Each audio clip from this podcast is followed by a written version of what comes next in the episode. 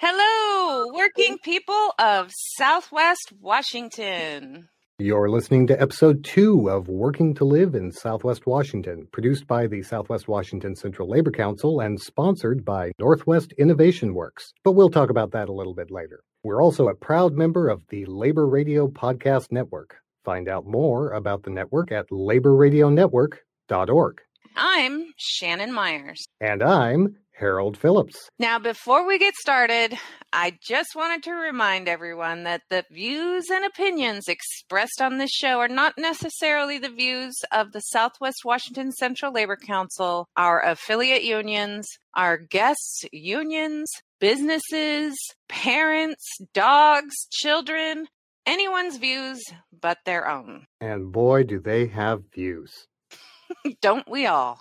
Hey, Shannon, how was your Labor Day? Well, being a union leader, usually we are out at our amazing Labor Day picnics celebrating what Labor Day is really about, which is the uh, unions and working people and celebrating together on all of our hard fights. But uh, unfortunately, we did not have our celebrations because of our current situation with COVID. So I painted my laundry room. Fun. I guess I didn't take it off, right? I didn't really take mine off either because I was invited on WPFW in Washington, D.C. to talk about our new podcast. So, to all of our new listeners from the other Washington, I just want to say welcome. And a lot of people in Southwest Washington had the day off for Labor Day yesterday, but a lot of them didn't. It was just another day off for them. It's no secret that the COVID 19 pandemic has really impacted the employment situation here in Washington state. And a lot of people are looking for that next step in their career. But you don't have to necessarily go into debt to have a solid career, whether you're looking for a new career or whether you're a young person who's just starting out in life. So, to talk about that, we have a few people with us. First off, we have Bob Carroll, president of the Columbia Pacific Building and Construction Trades Council. Hi there. Besides being president of the Columbia Pacific Building Trades, I'm also a proud member of IBEW Local 48. We've also got Mike Bridges, who is the current president of the Longview Kelso Building Trades Council. Hi, how's everybody doing? And I'm also a proud member of IBEW 48. And finally, we have Mark Riker with us. He's the executive secretary of the Washington State Building and Construction Trades Council. Good afternoon. Good to be with everybody. I am a rank and file member of Sheet Metal Workers Local 66. We keep saying this term, building trades. What does that mean exactly? Well, generally, it is the construction crafts in Washington state, actually, all over the world. We build everything from houses to high rises and the highways to connect the two. So you're the guys who are swinging the hammers and carrying the big loads, right? We do have a lot of listeners here who are trying to help guide their children into fulfilling careers.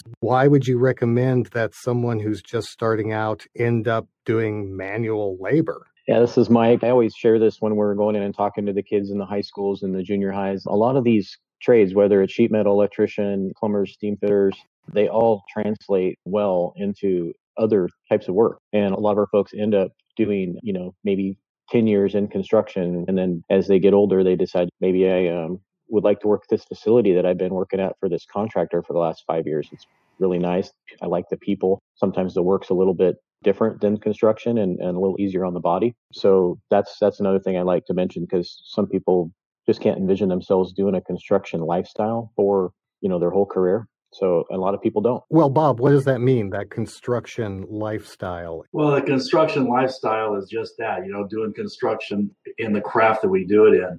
For example, myself, I'm in my 42nd year of being an electrician.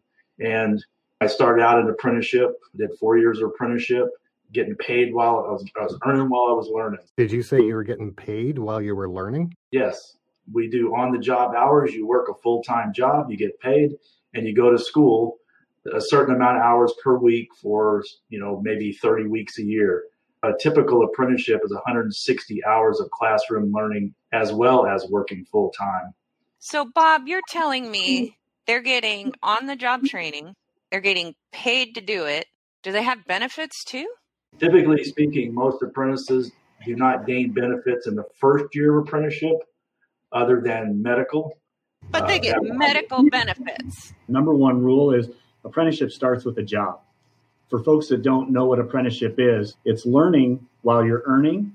And we don't have student debt in the apprenticeship because while you've got a loss on the debt that a college student earns, you've got gaining on the side that an apprentice earns. Apprentices have debt too, but their mortgages, auto loans, they're the normal bills that every person in society has. They're on the positive side. So I think a lot of people, when they're going through schools, the guidance counselors will tell them how to apply to colleges and what that process is like. But I don't know that a lot of people get information about how to follow an apprenticeship. Well, we're slowly changing the narrative on that. I think we've been trying to talk about it to anybody that'll listen in the schools. And until fairly recently, at least in my area here, they wanted us there to talk about apprenticeship, but the, we weren't getting backed up by the educators sometimes. I think the, the message was still um, the best pathway is a four year, you know, degree. And so one of the most frustrating things is I would find folks that that did pick an apprenticeship pathway or maybe knew somebody in the trades and they were all excited because they knew they weren't going to go a four year pathway to a college they knew they wanted to work with their hands they knew they wanted to get in construction but typically you need to be pretty good in the algebra and the math and just to fill an application we require a c or better in high school algebra and so I was so frustrated to have to send people away and, and, tell them, man, you need to go back and take a class at LCC. LCC, what's what's that? It's the name of our local community college, Lower Columbia College. But, you know, those were people that probably could have got started, you know, six months, a year sooner, and we could have got them right into the program. So, Mike, I know that you've been working on a program up there to try to get youth involved or at least get the knowledge that a trade is an option for them. Yeah, a couple years ago, we got approached by the Longview School District because we'd had a pretty good relationship with them, helping them work with their CTE program and coming and talking about apprenticeship. They wanted to take it to like a next level. The, the school district had an idea, but they didn't know what that curriculum looked like. So we were able to help them out with that. And that's kind of how the partnership started. And the beauty of that is these students, as sophomores and freshmen and juniors, can get exposure through their pre apprenticeship program to lots of trades. Thanks for asking about that. It's one of two pre apprenticeships in the K 12 system that I'm aware of in Washington state. My daughter went in as a freshman in high school, and within the first two weeks, my daughter was going to a art school in New York, a hundred and whatever thousand dollars for tuition, and she was going to be an art teacher. And I was floored. First of all, my kid wants to move away to New York. Second of all, college over a hundred thousand. Third, she's going to get a career that won't pay her enough to flip her education bill. Now, my daughter, after talking to me and having some thoughts on what exactly that six figure education costs mm-hmm. long term, she is now getting her applied medical science and going into the nursing field. So, no school debt, coming out as a certified nurse's assistant, and having a long term career as hopefully a pediatric nurse. And that's a great field to be going into right now because I know there's a high demand for nurses. And Bob, I think you were saying earlier that there's a high demand in a lot of the construction trades. Isn't that right? There's a high demand now for several reasons. Number one, there's many of us that are my age, a little bit older, a little bit younger, they're all retiring out, and that's leaving a huge gap in our trades. Also, there's just a tremendous amount of construction going on. The demand is huge. So between the huge demand and the retirements, there's a big gap to fill. We keep talking about qualified applicants and people who know algebra and that sort of thing. For students who are just starting out, they can absolutely direct themselves in that way. What about somebody who's mid 20s or 30s and maybe because of the pandemic, they've lost their job? Is there a way for them to make a transition into an apprenticeship program? There's absolutely a way to make a transition.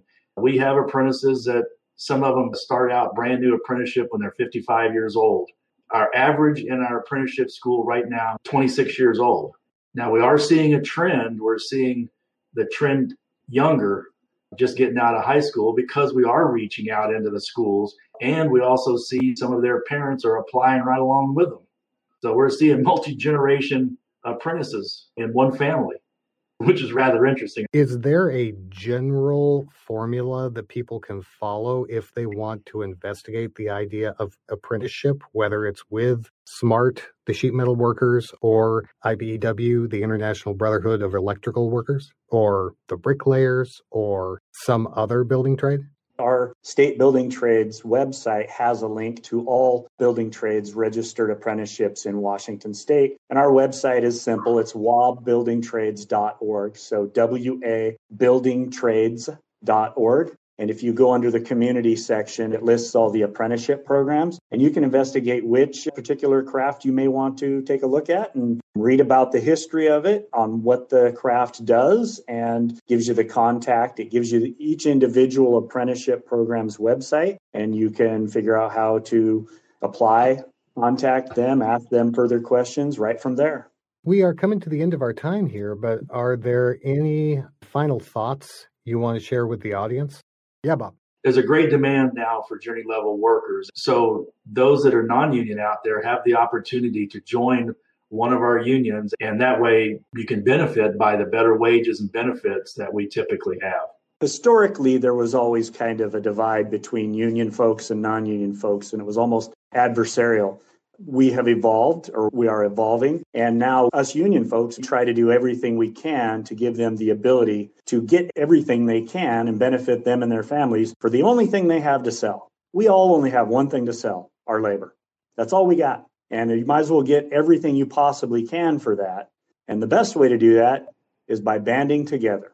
Together, we are a hell of a lot stronger than we are when we stand on our own. And that doesn't mean you're not an individual. You're absolutely an individual, but you maximize your strength when you gather in like minded folks, specifically to sell your own labor. Speaking to the folks who are contemplating, you know, would this be right for me? Take a real good look and see who it could be right for. It's right for everybody, to be honest with you. Yes, we need folks to go to college. We need architects, engineers, we need doctors, we need lawyers. We need all of it. Society needs everybody. And we need people to build the stuff that we have for our comfort, for our pleasure. And that's us.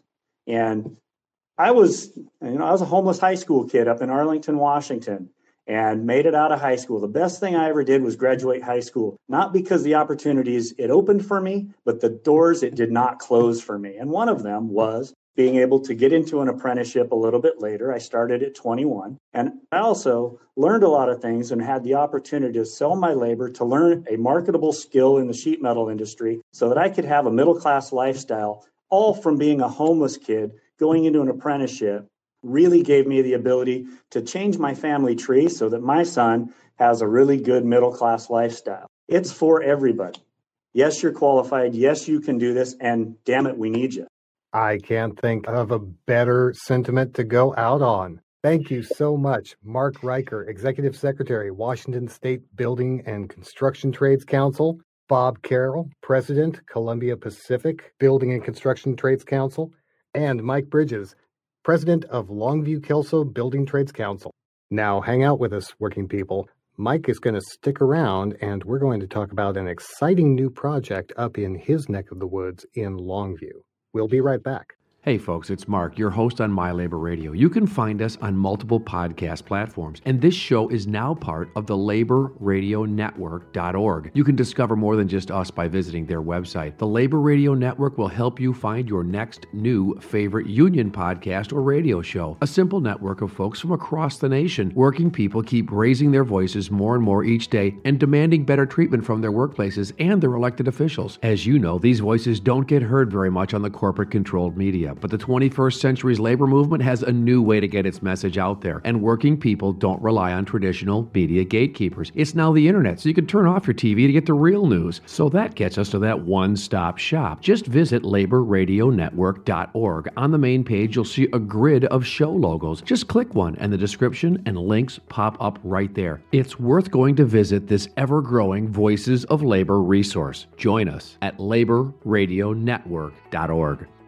Thanks for sticking with us, working people. And thanks to Mike Bridges for sticking with us as well, because Mike, you've got a really exciting project up in the Longview area to talk to us about, right? Yes, actually, Harold, it's in Kalama, Washington, but this project is going to help out all of our county, all of our workers working on it, and people from all over Washington and, and parts of Oregon probably too. So pretty exciting.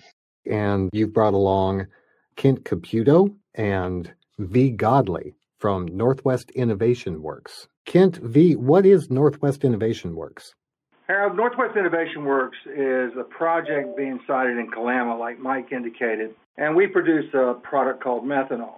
And what we do is we take in natural gas, and instead of burning natural gas, we actually take it, break apart the molecules, recombine those molecules into a new substance that's called methanol. And then that methanol is shipped to a global market where it's used to produce goods, such as any of your synthetic goods, like your cell phone cases, tabletops, carpet, anything and everything made out of synthetic fibers. So basically, this is methane, right? You hear a lot about methane as being bad for the environment and uh, a greenhouse gas. So is that something that people in our area need to worry about? Where you get greenhouse gases is when people burn methane or, or natural gas. What we're doing is not burning that. We're breaking down the molecules and we're making uh, methanol but you can actually go on Amazon and buy it uh, in various volumes today. Mike, you're president of the Longview Kelso Building Trades Council. You're not a chemist. What's your connection to this? Well, one of the things that I've seen since I've been working with this project is from day one, the fact that they came in wanting to be part of the community, going above and beyond what the regulations are state and federally, and along with putting thousands of people to work in a community that, that really needs it right now. Mike, they've actually signed a project labor agreement, which is going to support above and beyond living wage jobs. And it's also my understanding that they're going to have union represented workers inside the facility as well. What kind of jobs are we talking about here? Well, during construction, basically you're building for lack of a better term, a city. You've got the underground, you've got the infrastructure, you've got the structure, you've got all of your utilities, and you've got all of your life safety. So it touches across all boundaries of all of your different members' skill sets. And we're looking at uh, at peak construction to have in excess of a thousand people working daily. And that's the construction of the plant. What kind of employment would the plant itself provide to the surrounding area? Uh, the plant itself will, once it starts operating, will have about 200 direct jobs. You'll also have what's called uh, indirect and induced jobs, which will be another 500 jobs. What can our listeners do to help move this project forward? People will have the opportunity to uh, to get involved, and we hope they will, and speak their mind directly to the Department of Ecology during this comment period on the environmental review that is underway right now. That that draft document has been put out. People get to talk about it. A good portal to get to that is just go to the website letsbuildthiswa.com, www.letsbuildthiswa.com, and that'll take them right through to be able to make written comments or to be able to sign up to be able to virtually testify. That's fantastic. We're really looking forward to hearing updates on this project. What's that website again? Let's build this WA.com. I am just going to say on a last note to all of our listeners know what's going on in your community, support good projects, get involved, and make a difference. Thank you so much for the opportunity, Shannon and Harold. We really appreciate it. Well, thank you so much for joining us, V. Godley and Kent Caputo with Northwest Innovation Works and of course, Mike, Mike Bridges. Bridges. From the Longview Kelso Building Trades, Brother Bridges. Thank you guys. Thanks for having you us. Beat it me fun. to it. Thanks for the opportunity. Now, stick around, working people. We are going to have a discussion with someone from another rural area who's very interested in training people for the jobs of the future. And by the way, she's running for office. Oh, yeah, that little right. detail. I want to say some good things about the Labor Radio Network. It's no question but that they are doing a great job in helping people find out what's happening from our own point of view, from working people's point of view. I'm Gene Lantz from the Workers Beat program in Dallas, Texas. Now, Texas, Texas has no other program except our little one-hour program that is uh, dedicated to everything from the point of view of working families. The podcasters that are now getting together are getting things out from the point of view of working families for the first time ever. Because everything else that you read, every movie you go to, every library, every book, every magazine, they are owned by the bosses. So we would really like you to stick with the labor podcasters. Thanks so much. Thanks for staying with us, working people in Southwest Washington. Joanna Turner is running for District 1 Commissioner in Klickitat County, and she is here to talk about another building trades project like the ones we were just talking about out in her region. Thanks for joining us, Joanna. Thanks, Harold. I'm excited to be here and talk about job opportunities for people in Klickitat County because living wages are something that is so important to me and I think a lot of people in rural areas don't have access to a lot of living wage jobs. So this is just fantastic. You mentioned that people in rural areas don't have access to living wage jobs. Would you say that Klickitat County is a largely rural county? I'm fairly new to Southwest Washington myself, so I don't know a lot about your county. Could you tell us a little bit about it? Yeah, Klickitat County is very rural. It's a pretty good sized county. And we have over 22,000 folks that live here, but we're losing a lot of our youth because there aren't good jobs that they can have and maintain and feel like they can build a family and a life for themselves here. So it's super sad to see youth leaving this place, which is so beautiful. I am super impressed that both of you can say that one word that I have so much trouble saying. And everybody has that one word. And I have a feeling it's going to be said a lot tonight, and I am boycotting it. And that word is rural. Rural. Rural. Rural. I hate oh, it. I'm done. So but you can say click a cat. Rural brothers and sisters. I can say Klickitat, I can say Wahkiakum, I can say Skamania, but goodness gracious, you give me rural, and I my lips just freeze up. I don't know. So sorry. She thinks I'm going to be cutting that out of the final podcast, but she's wrong. So, Joanna, uh, what what do you do about that? The fact that the younger people are leaving the county and looking for a future elsewhere. How how can you stem that tide? Yeah, that's a great question and something that I've been thinking a lot about because I have three teenagers. I want them to have an appreciation for this amazing place and learn how to love it and to tend to it well. But I also want them to not feel like they have to escape to have a life outside of here. So it's something I've been thinking about a lot. And how do we encourage community to come together to create those types of jobs that people want to stay here?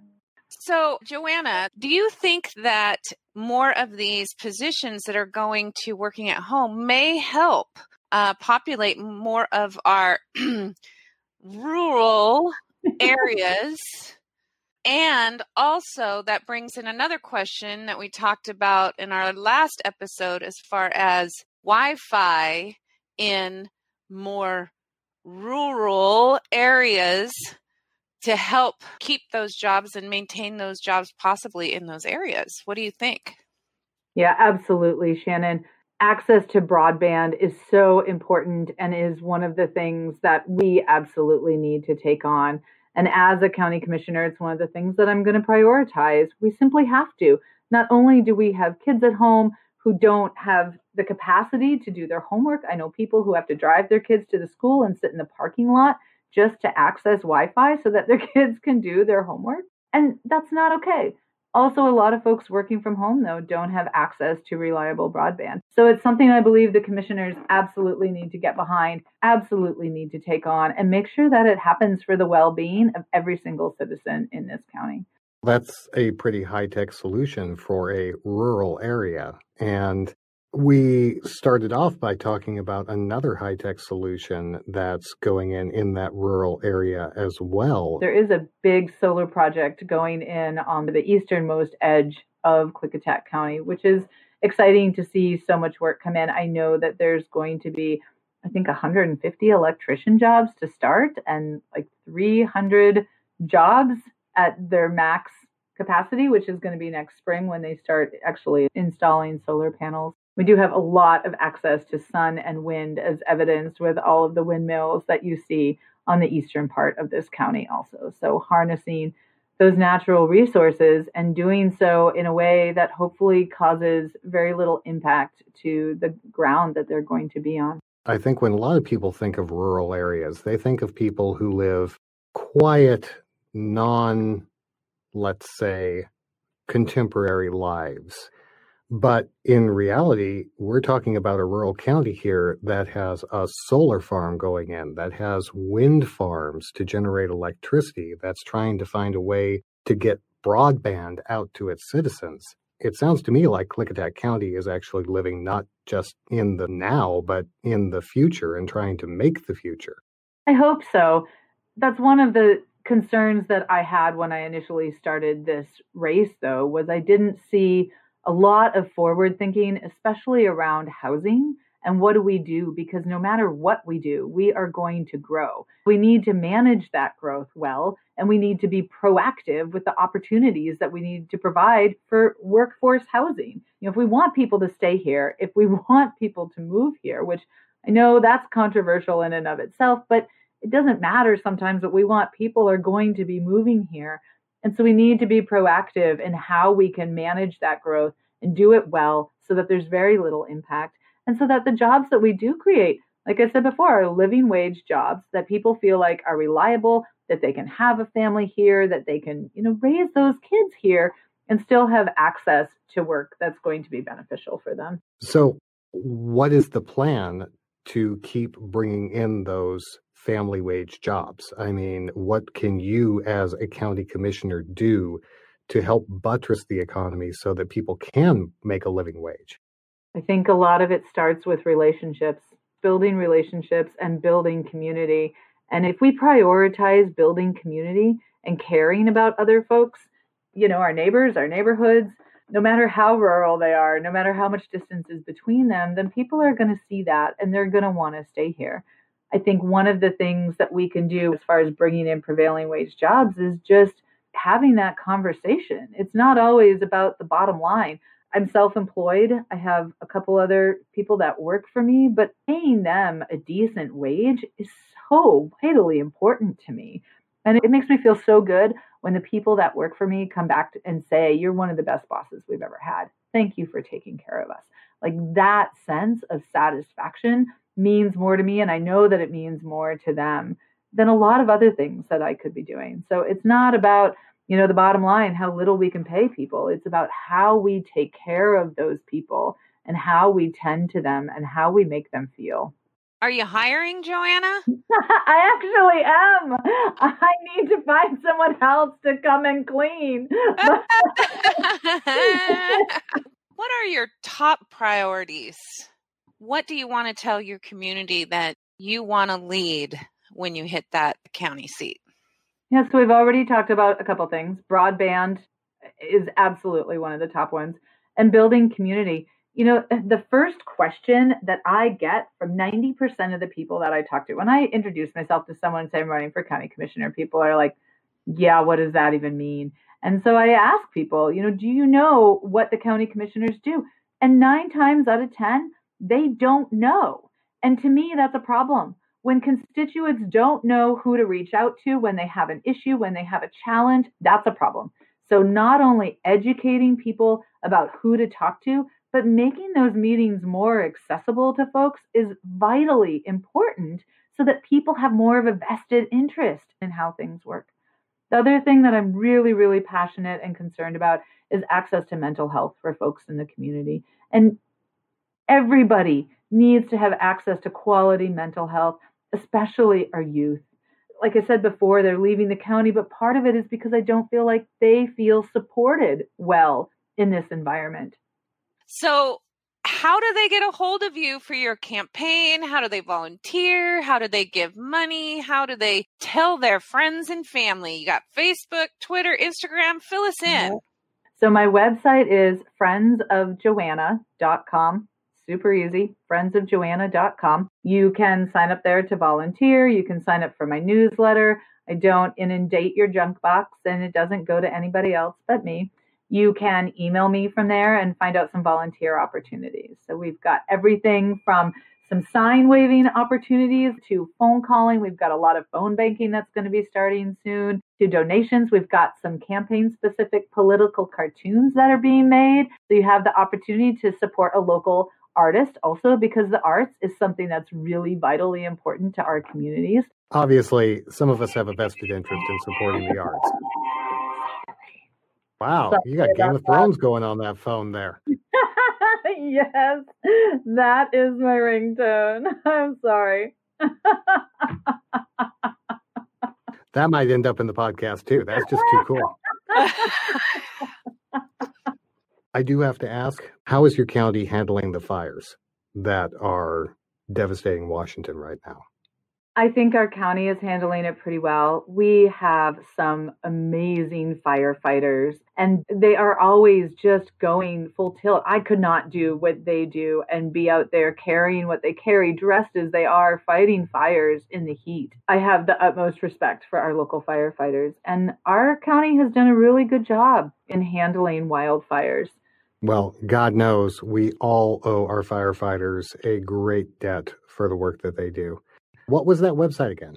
friendsofjoanna.com and just remember to vote. Encourage everybody to vote. Vote. Doesn't matter who you're voting for at the top of the ballot it, matters that you vote all the way down the ballot all the way every single seat. Local politics is the most important and that's where we can make the most change.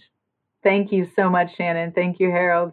You both are fantastic and thank you, working people in Southwest Washington and around the world, for joining us for another episode of Working to Live in Southwest Washington, produced by the Southwest Washington Central Labor Council and sponsored by Northwest Innovation Works. And don't forget, our amazing Harold is a SAG AFTRA member, so therefore this podcast was recorded under a SAG AFTRA collective bargaining agreement. Union strong, Harold, union strong. And seriously, everybody, it's crazy out there. Stay home and stay safe. And take care of each other. We'll look forward to seeing you next week.